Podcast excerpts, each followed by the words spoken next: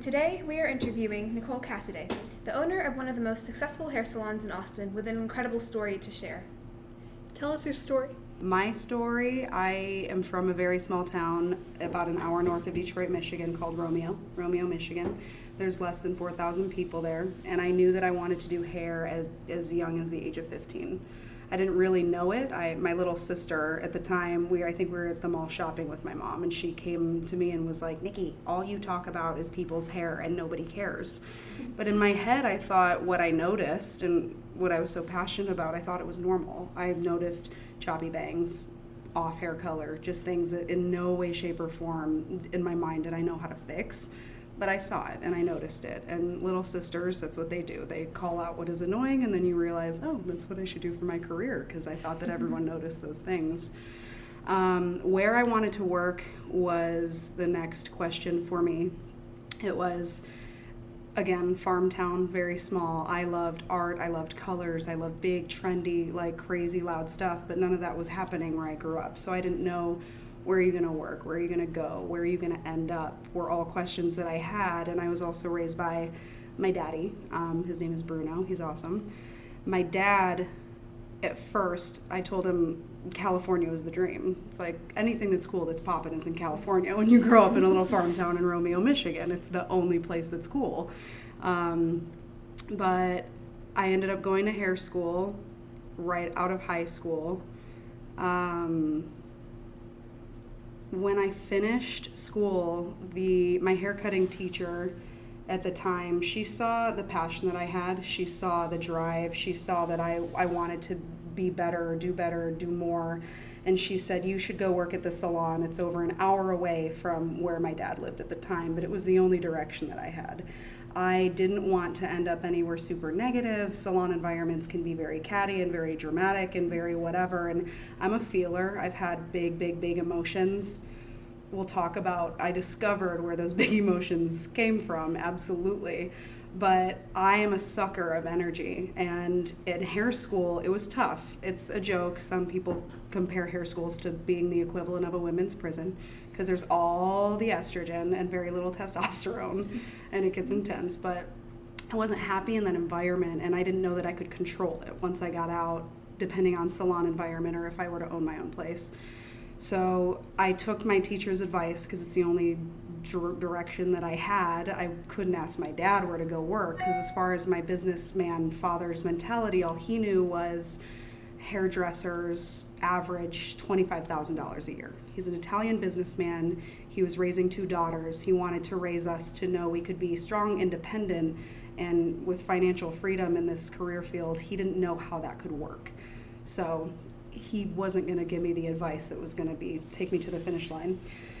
So I made the trek back and forth to the salon about an hour hour away from where my dad lived, and within six months, the owner called me and said he lived and worked in Las Vegas. That business owner.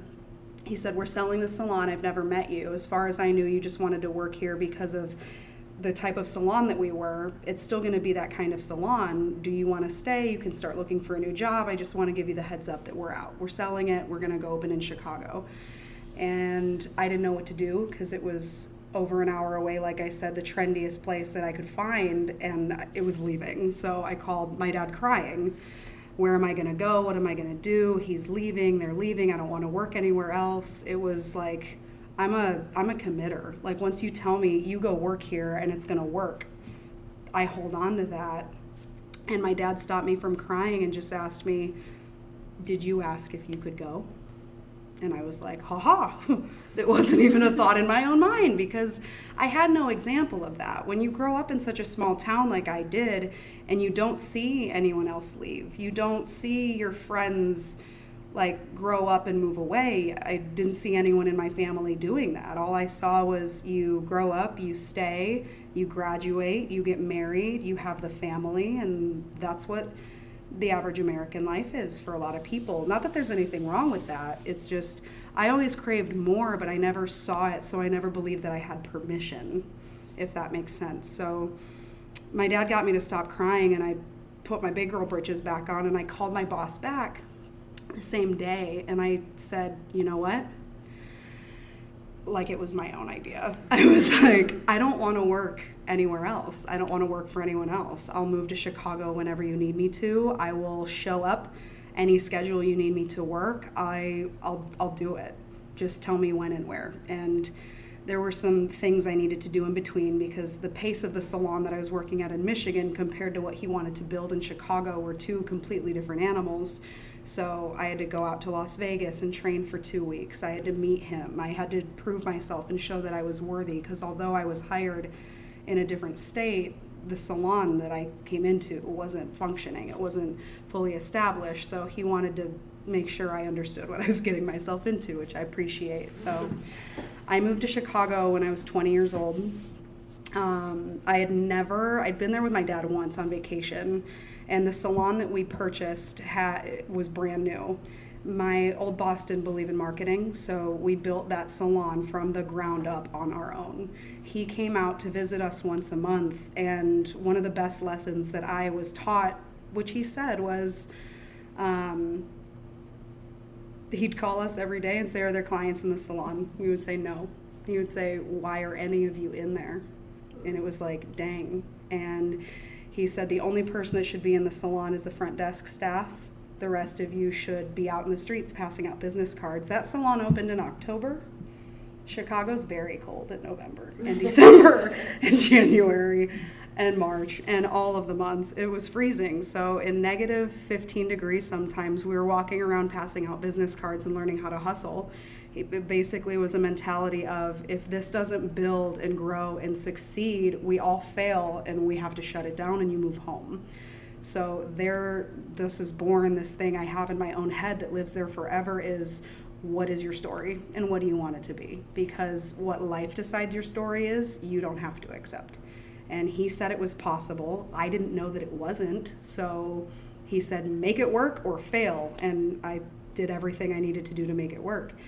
That salon, within nine months, every single stylist and assistant worked open to close five days a week. I think it was 11 hour shifts for the first nine months, nine to 13 months. He called us and said, The salon is finally making a profit. You can all have shifts now and you can all work less and to hear that at 22 for someone to call you and say like you guys did it we're out of debt we've paid all the bills was very empowering at a very young age it was like holy smokes you really got to look at it and be like the owner was barely ever here not that his coaching wasn't crucial it very very much was but he told he just called us and said every day the threats were scary but he threatened the management and then the management came and told us in a nicer way this is what the boss said today. And we were like, oh my God, okay. So we did it. Um, within a matter of maybe two, two and a half years into that, I put forth a lot of effort. I'm a go getter. I like to be good at things a lot. It also might be Italian. I don't know what it is. Blame your horoscope, blame whatever you want to. We all got our things that we say why we are the way that we are. But I cared a lot about education, the assistance paths, growing people, management, and just I'm since I was a kid a caretaker. If you have a hurt heart, I'm going to be there for you no matter what. I have zero judgment and I like helping other people grow, so I became very quickly a director of education for the business. I was allowed to create an assistant program. We had three other salon locations in Las Vegas, Southern California, and then one in a partner salon in Utah eventually. And we would Skype in all four locations and would teach classes to all the assistants and everybody that worked there. Um, and then I became the manager of the salon in general. He just, you know, taking care of things, redoing the floors, this and that. And I remember, like, it was yesterday once I asked him if a job I had done to redo the floors in the salon was good enough because there was a little imperfection in it. And the first thing that he asked me, and I never asked him if anything was good enough ever again, he said, Would it be good enough for your dad? Because he knew how close I was to my daddy.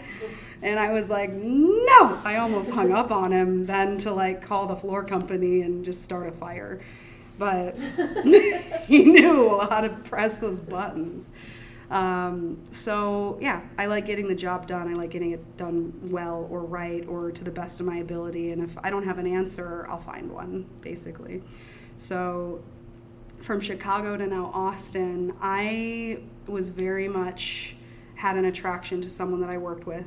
He was like a hard to get personality. My personality, I was attracted to fixers for a very long time. I loved finding men that needed fixing. I liked wanting, like, I needed to be needed.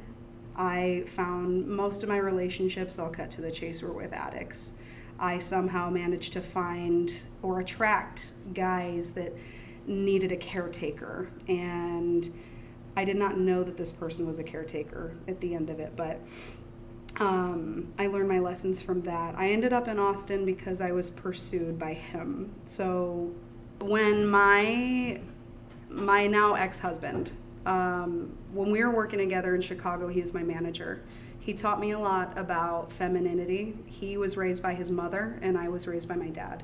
I didn't know how to do my makeup when I was a teenager. I he I wanted to cut all my hair off and the first thing he was my mentor at the time the first thing he said to me was do you know how to do your makeup and I was like why he goes because if we cut all of your hair off like you're you may look masculine. Do you do you want people to treat you this way or that way? And i was like well i don't know. And this was at the same time like barely knew how to take care of the hair on my upper lip. Barely knew how to shape my eyebrows or tweeze my eyebrows. There were a lot of things about me that were very very very unfeminine because of being raised by a man because of having so many questions and i had a i had a guard up for a lot of my life.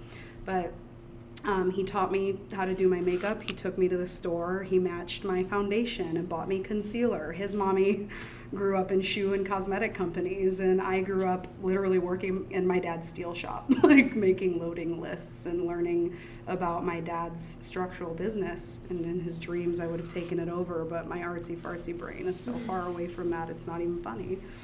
Uh, sorry, Daddy, I love you. I'm super proud of you. but I was attracted to him. He wouldn't commit at the time. Dating within our company was not allowed. And then he moved to Austin. His mom came up there once and said, You know, honey, you don't have to be doing this for somebody else. I'd invest in you. You can open your own salon if you want to. Just come down whenever you're ready because she lived here with her partner. Um, I was in love with him when he left. It was really hard when he left he came down here. We didn't speak for about two years. Two years later, he was down here. He pursued me. Um, I moved down here. He asked me to marry him within two months, which in my head was like a fantasy. As women, when we are chasing after someone, I, I knew him for six years, but I didn't know know him. We weren't in a relationship, but it's like that's like you're chasing after a carrot. Someone rips it away because they move to another state, and then they put the carrot right in your face, and after two months say, "Here, you can have it." You're like, heck yes, stupid decision. You're like, give me that carrot no matter what. Mm-hmm. And people try and tell you things. This is a good lesson out of this. People try and tell you things about life. The reality is, you need to do it. You need to take risks, you need to take chances, and you need to learn from your own mistakes. People try and tell you, he's this, like speaking negatively about his personality traits, whereas it would have been more valuable to me to hear you know, you you mean a lot to us. You mean a lot to the team. You helped build this salon and made it make it what it is instead of personally insulting a human that at the time I had feelings for because emotions and feelings when it comes to anything in life, business and personal, matter. You can't just go for the jugular and start talking about the human because my heart was there at the time with him and I took all of that coaching and all of those words as just an attack and it just shuts you down as a human. You're like, I have zero interest in listening to you because you're saying nothing that I want to hear. You're not complimenting me in order to get me to stay. You're insulting someone that I have feelings for. So that was a huge lesson in that situation. But even, you know, clients and other people, it was too soon. This whole story leads up to me freeing myself from something that was way more detrimental to my life than ditching Chicago for a boy, ideally or essentially. Like that's what it was. But um, I did it. He asked me to marry him. We came up and down from Chicago and Austin, back and forth. Uh, my lease coincidentally was up in Chicago a matter of months after he proposed, so I was able to move down here pretty quickly.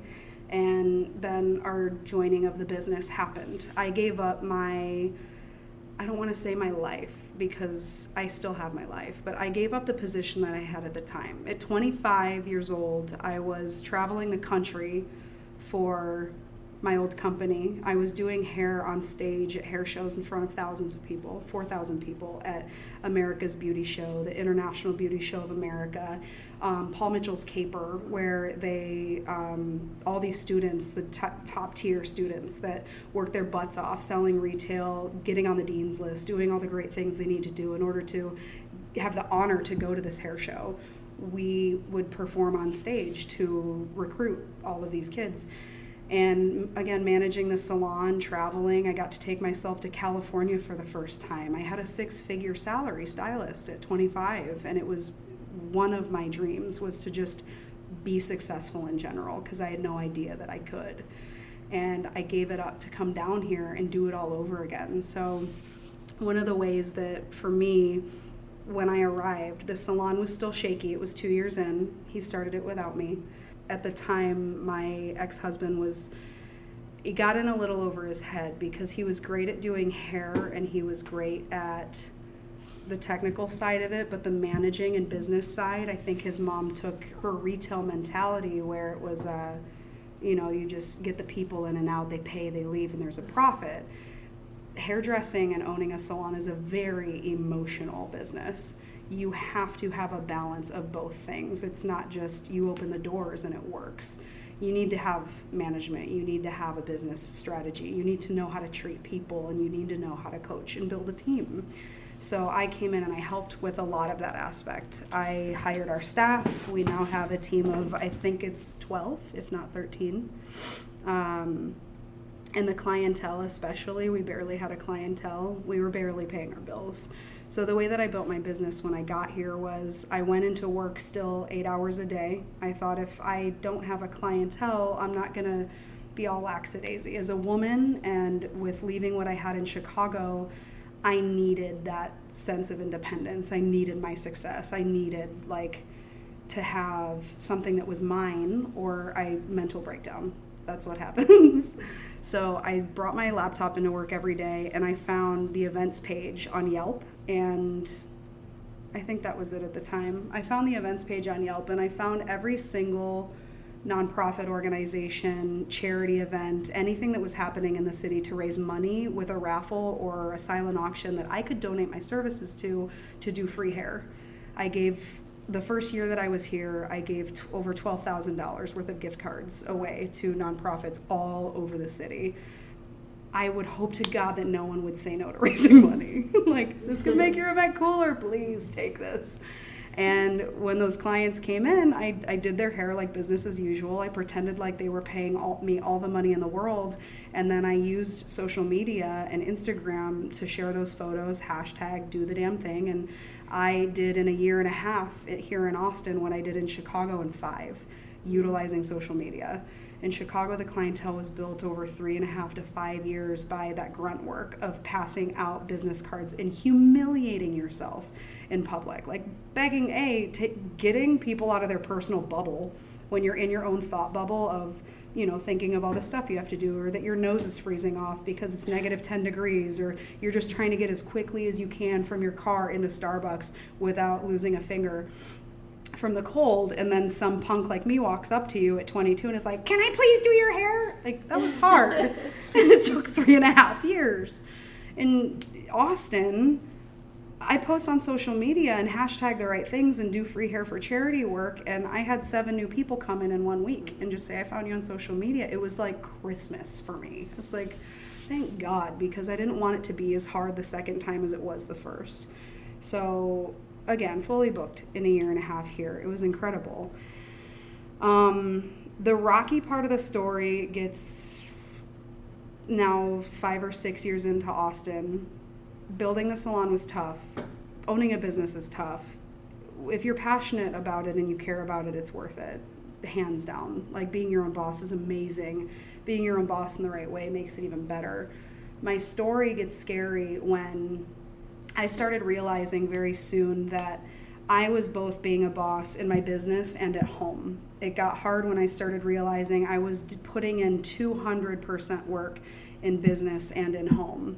I was realizing that my husband and my partner wasn't being a partner because we started realizing that he was passionate and had absolutely zero interest in the business and that's where my head and my heart were because it's 50% of what i came down here for.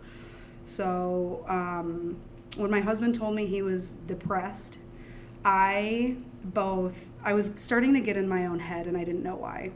I thought that my I was on a prescription for 10 years. I was on Adderall, and it was turning me into a what I thought I was blaming the drug because I'm not a depressed person. I'm a very happy go lucky all the time, very positive. I have tons of people that love me. I've like textbook, like you look at the person that's glowing and you're like, everything is okay. So I blamed the pill. I was like, everything in my life is perfect, so it's got to be the Adderall. I quit taking it within six months, I gained 35 pounds. And in addition to that, my body had started attacking itself, and I had chronic hives, head to toe, covered in hives, red spots all over my face and all over my body. And during this time, my husband, we got, it wasn't, I guess it was an argument. Um, I just asked him not to take his bad day out on me. I was like, you know, today's my day off. I was going to get some new tires. You're calling me from the salon with complaints. What's the deal? Like, don't ruin it. And then he came home that night and said, I'm depressed. I said, okay. I started doing everything I needed to do to fix this. I dove into therapy. I started talking about whatever I needed to talk about to fix my marriage. And I had one therapist that helped me out a few sessions. Then, once I got into what I really needed to talk about and the impact that that had on me, she, one of my clients, walked into the salon, this sweet angel. She's 72 years old. She walked into the salon and looked at me at the toughest part of my life. My husband was on a vacation, and I had just looked at another therapist in her face, and I said, um, I have childhood trauma that I've never told anyone about. And I was wondering if you thought when my husband comes home from this vacation, do you think that me telling him this could save my marriage? And I told her what it was. And she looked at me, she tilted her head, gave a deep exhale, and said, I'm not sure. That's something that you really need to look inside of yourself and decide if it's right or not. And for me, that answer was unacceptable because the trauma that I am har- har- was harboring inside of me, I wondered that my entire life. I have been thinking about whether or not it was the right thing or not my entire life. And I needed someone, I was looking for someone to say, do it. Like I needed permission and that threw me through the roof because I just had it was like right here. It was like I was a full can about to explode, and I just needed someone to let it out. And at that point, you're also your emotions are peaking, and you're trying to run a business. So it was like, oh my gosh, this is like fight or flight. I don't know what to do right now. And he was gone. Um, your team and your employees are absolutely not the place for you to vent or ask them about it. So I had a client walk in the door, and she's a therapist, 72, the angel. She, I call her the willow tree from Pocahontas. Like she is all knowing, all being. She's incredible. And I thought, I separate professional and personal very well.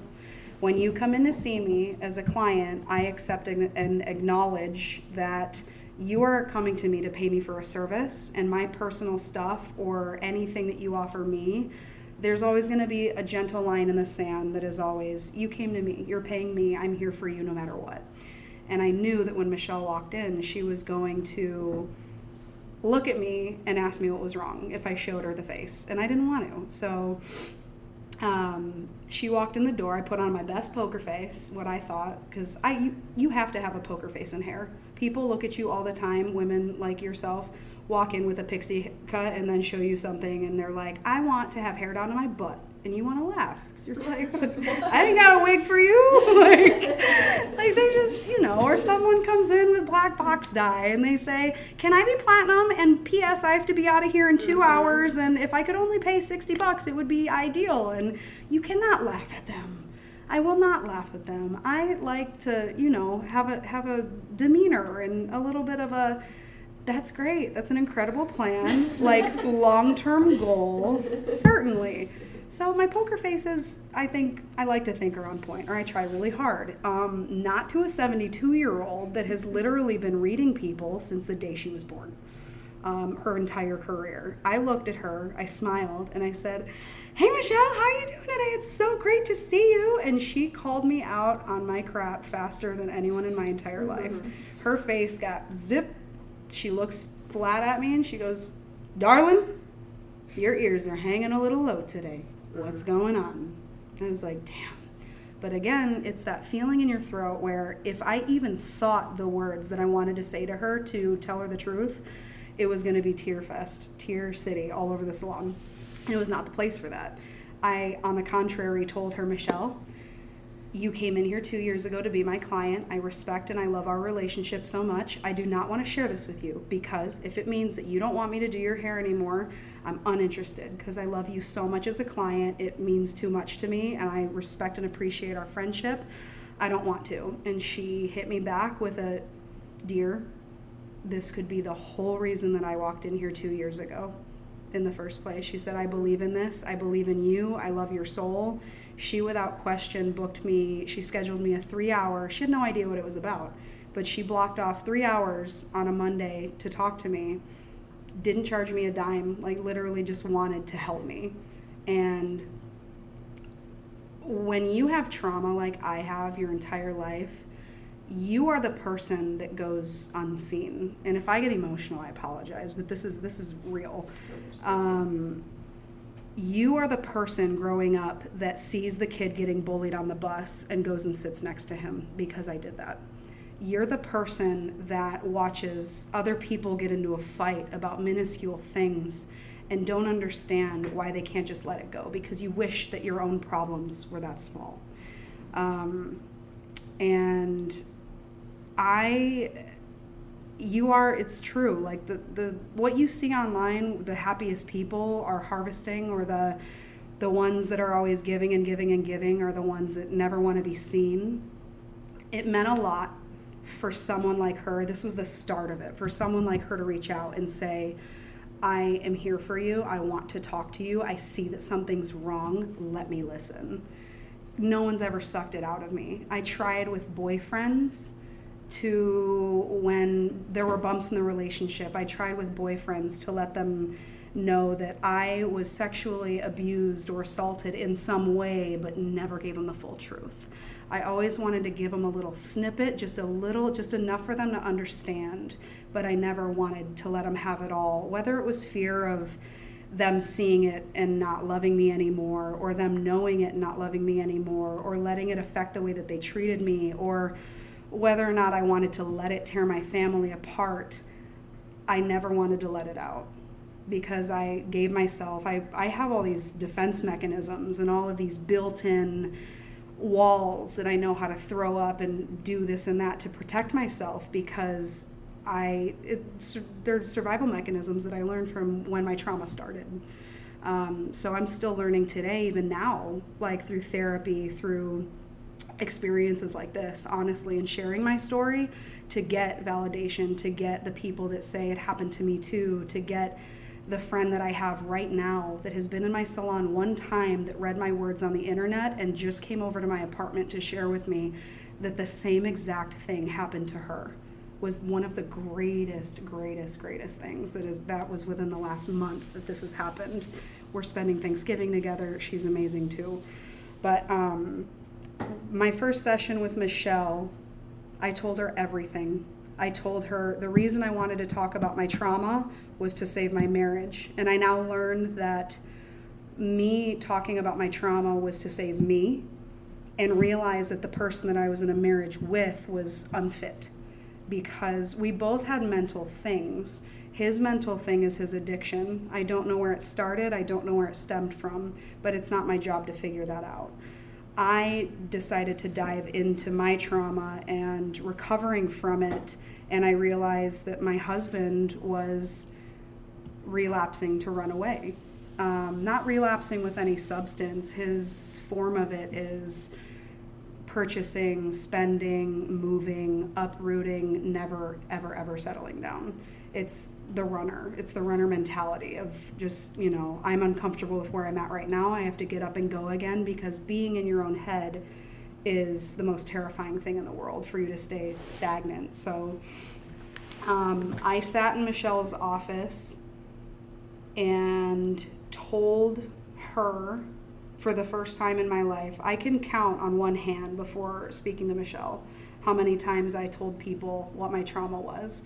And I sat to her in her office and told her between the ages of 8 and 18 years old, I was molested. And the things that she said to me and the things that uh, I've, I've never been told my entire life, she used phrases along the lines of survivor, she asked me why I had never tried to hurt myself, which the honest answer to that is I always made sure that too many people liked me. it was one of my defense mechanisms. It was I I grew up from this experience when it started. I grew up justifying the reason it was happening. So I've been built building reasons and even to this day can come up with reasons why people do things. I'm very good at reading people, stereotyping people because I've been the quiet observer my entire life. Um, I said it happened to me because I could handle it. It happened to me because they couldn't control what they were doing. It happened to me because he's weaker and I'm stronger. Like, I made up all the reasons that it happened to me as a defense mechanism to stay strong, stay alive, keep moving on, um, protect myself from any potential bullying that could have happened, and to set an example for my younger sister. Um, my dad was not this part. Cut that out. My dad doesn't have anything to do with it. He's dealing with this on his own and i don't want him to think that he has any involvement. I was going to say that he wasn't home a lot. It would have happened whether he was home or not. But i told michelle all of this. I told her about the trauma, how long I was molested for, and she asking me about survivor, how how did you not hurt yourself and all of these personality traits of who I am and she just looks at me like I'm an angel. Um, and it's that that part has been very interesting for me because I I didn't love myself over all of this until just now because of what happened to me. There is um there's this thing that lives inside of you no matter what happens in your life. Like I thought if I worked my tail off, like to become successful and take myself to California the way I did in my mid 20s, that I'd be proud of myself. I thought if I could like work myself into exhaust- exhaustion to forget about it. But the truth of the matter is when you have trauma that you have not recovered from, your body and your mind and who you are as a person, you're like living with this permanent filter. I have never been proud of myself for any of my accomplishments. I never told myself that the work I did was good enough.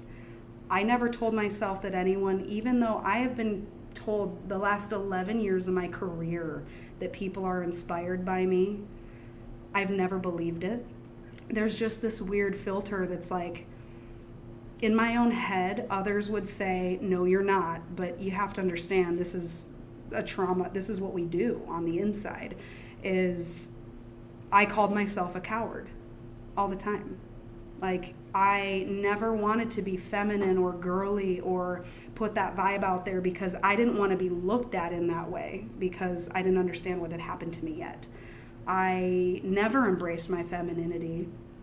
Um, I was just really never, I never like, not right now, the difference of the last seven months of my life and right now is right now being able to look at myself in the mirror and go, damn, she's beautiful. Leave the house without makeup on and feel rockin'. Like go going and getting a workout done literally for yourself. Like I did this for me. Not because any man told me that my legs look this way or that way or they want me to look this way or that. It's I'm doing all of this for me and it feels so good. Like now in life I'm saying, yeah, you a bad bee You built that salon. You built that team. You did all this stuff. Like it's giving yourself the credit. I've never given myself the credit because in my own head, it was unworthy. It was like you're still hiding this thing inside of you that you don't deserve to be hiding. And I had no idea like the clarity and the freedom and it's literally the the weirdest and funniest way to put it is the Claritin commercials like where they have the fog over the whole screen. And it's like is this how you feel? And then they you take a Claritin and they peel that thing off and you can see everything. That's how I felt. When I looked at Michelle and let that out and then she gave me all of her feedback and she has been it's like again the same it's giving yourself permission like not having the example to leave where i grew up. And then like constantly seeking other people's approval or whatever. It was just that one little thing was holding me back from so much in life and i had no idea. And um, i'm still working on it but that was the trauma. This is my story so far um, in me going to therapy, my husband did come home from his vacation when I had this breakout moment of, I'm ready to talk about my childhood trauma. Oh my God, so much is going to change and get better. I was so excited. I told my whole team, I mean, I was terrified. I'm excited now because I'm not so emotional over it because I've done a lot, a lot of good inner work. But um, he came home from this vacation, I told my whole team of 12, hey, this happened to me when I was growing up. I'm going to tell dad when he gets back so that we can all be on the same page. Stuff's going to change, stuff's going to get better. And to hold myself accountable. And when he came home from his trip, he said, I'm going to say this first because I fear that if I don't say this first and I let you talk, I'm not, I'm not going to say what I have to say. And I was like, okay, cool, what's that? And that was that he didn't want to be married anymore. Um, did not expect that for sure. I had no idea that was coming. I thought we were working on this together. But at the same token, I looked at him in that moment and was so disappointed and disgusted that he felt the need to say that to me first. I now am so proud of my the strength of my own mind to where I took that as a lesson of I am about to turn into the most incredible, freed, powerful, badass version of myself that I've ever been in my entire life. I just told the man, because in my head, my story is in my head, my story was I don't want to be divorced. My parents got divorced and I don't want to be. So it was like detrimental, like for this to happen. He came home, I don't want to be married anymore. All my building blocks and my Lincoln logs just crashed down because the story that I wanted to not be divorced was being destroyed. But in my mind, I put the blocks and the Lincoln logs back together because I'm in control of building my own house. I'm in control of writing my own story. And I realized that I had control to crinkle that story up and mm-hmm. throw it away because I actually wanted to write a new one. Because the one that I was holding on to wasn't good enough anymore and it didn't work. And I also acknowledged the weaknesses that he has and the work that he has to do on himself and the work that I was already embracing and doing on myself. I don't want a partner or a anybody in life, especially that you're married to, that wasn't willing to go to war and fight the battle with the same size cannon that I had. I picked my gun up and I put it over and I strapped it over my shoulder and I was ready to go. And when he said, I'm not in this anymore, I didn't want to fight. I didn't want to fight it. I was like, things aren't working and I don't want to beg you to stay because that's in turn me begging to keep somebody around that I had to force to fix. And I had been doing that my entire life. My last two relationships prior to him were also with addicts. And I learned that I enjoyed fixing other people because it meant that I never needed to talk about me.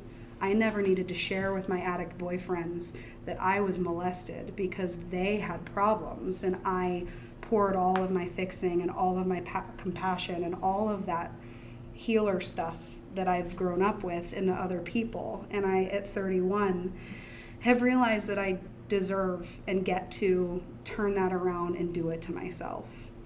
And it's been the greatest thing that I've ever done for myself in my entire life. I'm 31 years old. I will be 32 in literally one month, and I feel like my life just started just now.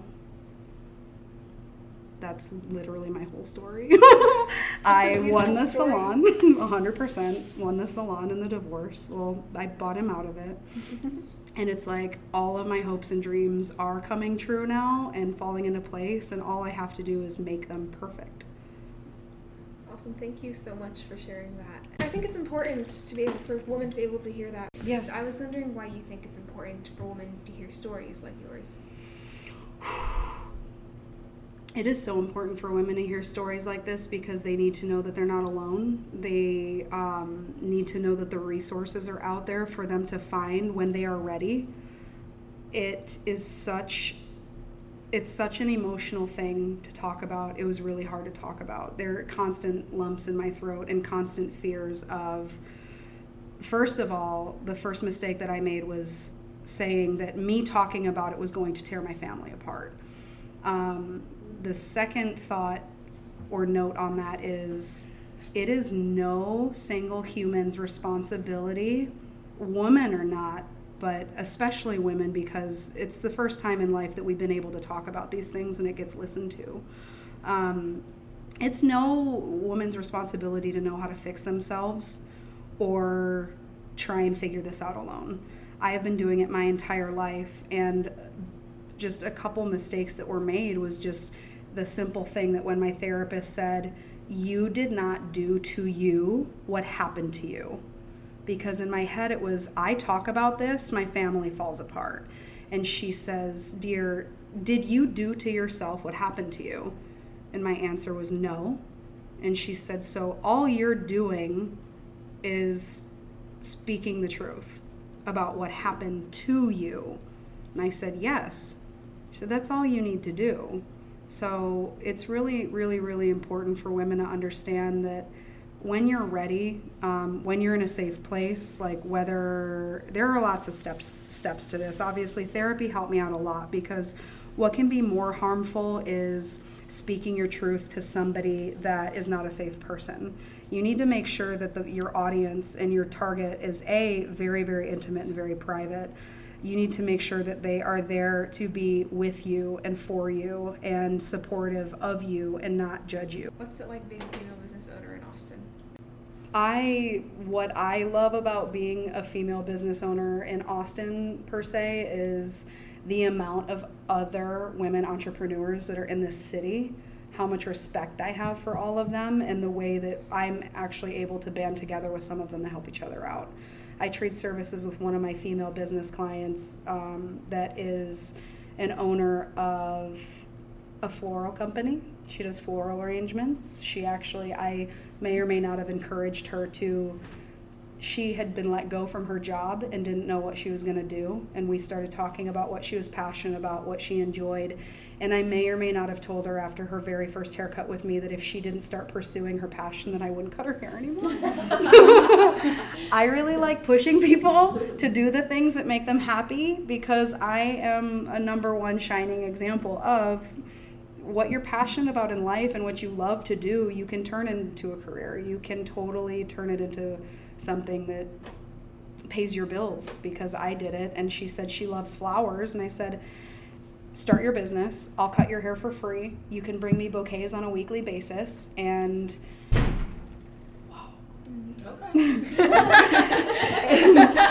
I will help promote you. I said, You bring in, I love fresh flowers. They make me happy. It's something simple. Here's how much my haircuts cost.